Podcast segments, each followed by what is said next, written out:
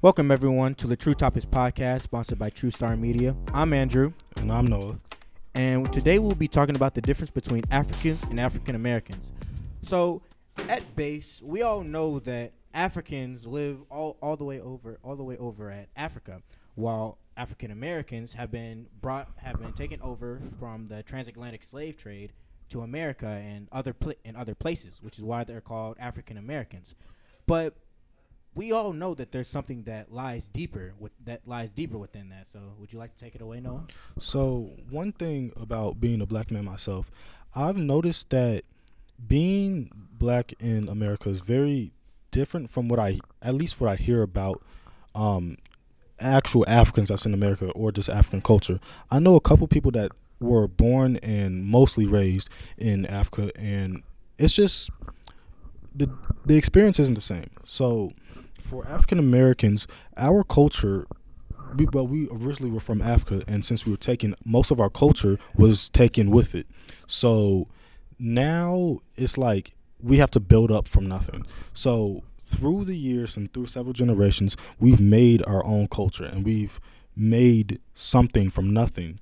But when being compared to somebody that was born and raised in Africa, it just doesn't it just doesn't compare that well because they have everything. They have their culture, they have like old stories and this and that, and we just don't have that. So, do you have any input on that? Um, actually, for the most part, I don't really, and that in of itself can be its own input. Like the fact that Africans, um, African Americans or Black people don't really have uh, much intel on actual Africans. Like they've never gone to Africa. Their parents haven't really told them much about Africa, depending on depending on which family you're born in. And people generally, African American families, just forget about ever being in Africa because now they're situated now they're situated in America, so they have to deal with the struggles in America. And I would actually like to pa- to speak about the Office of Justice Programs because they were able to gather data that was examined from 19, 1989 and 1994 which concludes with the examination of race and discrimination in relation to staff and prisoners within three South African prisons. And they were found that racial dynamics were more overt or shown openly in relationships between staff and prisoners, which have the potential to disrupt prison management and lead to unequal treatment of prisoners by staff of different races. So right there, so right there, that's not even like a big contrast. Like there's been a lot of racism in both Afri- in both Africa and um and uh in America. Like so, what would you what would you like to say about the the racism going on in both countries? So, in America, there's the amount of racism varies. Sometimes it's more seen, sometimes it's hidden more, and with technology becoming bigger and bigger, the forms of racism has has changed. Before it was a lot more lynching and calling people the N word and doing this and doing that, but as technology became bigger, people would they would like put it on social media. They would text it to you. They wouldn't do this or that. They weren't as open about it. But in recent years, there's been a lot more like overt racism. And I think that's attributed to black people trying to fight back even more because we've been doing so. Yeah, because we've been doing so for, well, since slavery started. But after like George Floyd and this and that, the Black Lives Matter movement has become a much bigger event than previously. So I feel like old racist people or people that weren't as open about it are now coming forward and trying to stop. I don't really want to say the uprising because I feel like that sounds like a bad thing, but it's like the uprising. because it, it can't even be compared to an uprising. It's just trying to get our voices out there. Like it's not even an uprising. It's like we want to be able to have a stand have a standstill at, at the least with the with the other with the other races that exist in America. We're not even trying to come over and oppress another group but they're trying to suppress and and lower and lower our voices. Like it's all about it's all about a matter of voice. That's kind of like why Black Lives Matter has has been brought up, anyways. Another thing. So in the last fact that you talked about, it was three different South African prisons that were examined. You right? So over in South Africa, um, predominantly in South Africa, Mhm. since the apartheid that happened like mid 1900s to late 1900s, there has been a lot more discrimination.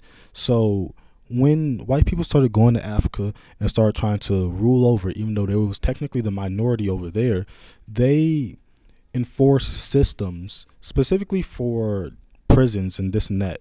They enforced systems that affected uh, South Africa up to today.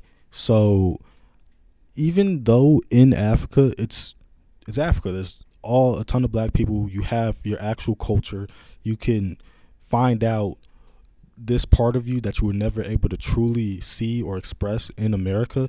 There's still that uh, racism and discrimination that you just kind of can't get away from. Exactly, because uh, from what from what we were showing, the apartheid was actually kind of like segregation in actual in actual America. It was a segregation between white between whites and blacks in Africa, and they and black people had to go to different institutions. They had to go to different non non white non white places, and it seems like they the whites from like America or, or South or South Africa. I don't know which uh, which one got it from who, from the other, but it seems like segregation is like just has just been everywhere back back then in like the 1900s.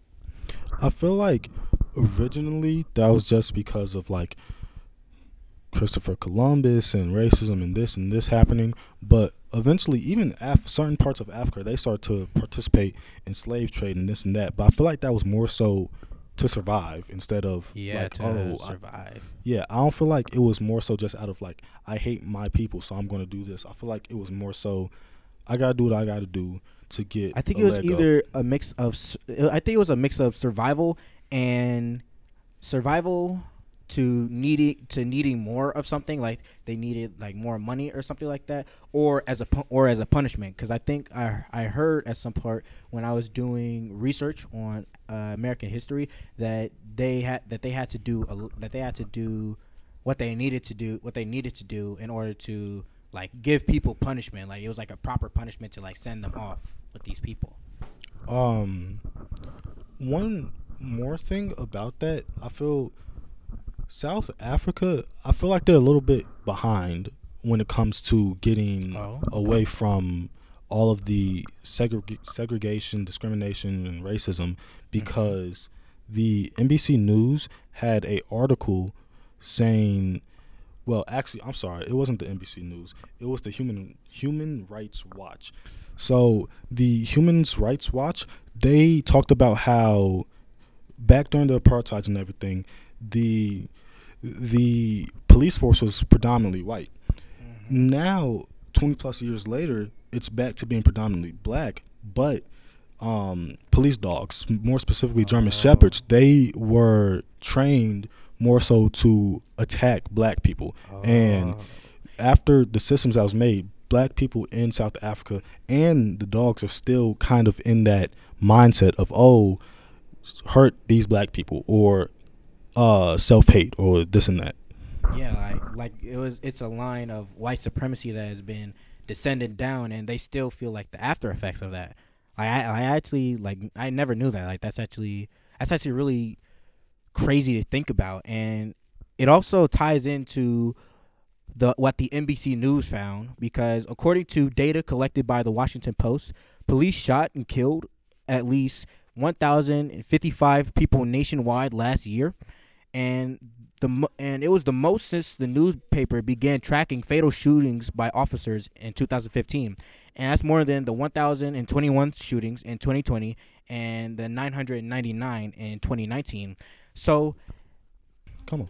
there's still been a lot of there's still been a lot of strife in America. There's still been a lot of white people killing black people, and not even just white people. There's been a lot of police officers killing black people in in the name in the name of justice and everything, and that's just been a really big oppressive wave on us, and it and that means that black people are twice as likely to be shot to be shot and killed than white than white people because uh, the black people who account for 13% of the U.S. population accounted for 27 percent of those fatally shot and killed by police in 2021, according to the Mapping Police Mapping Police uh, Mapping Police Violence, a nonprofit group that tracks police shootings. So, I kind of wanted to know what your input was on uh, like violent on like violence to black people.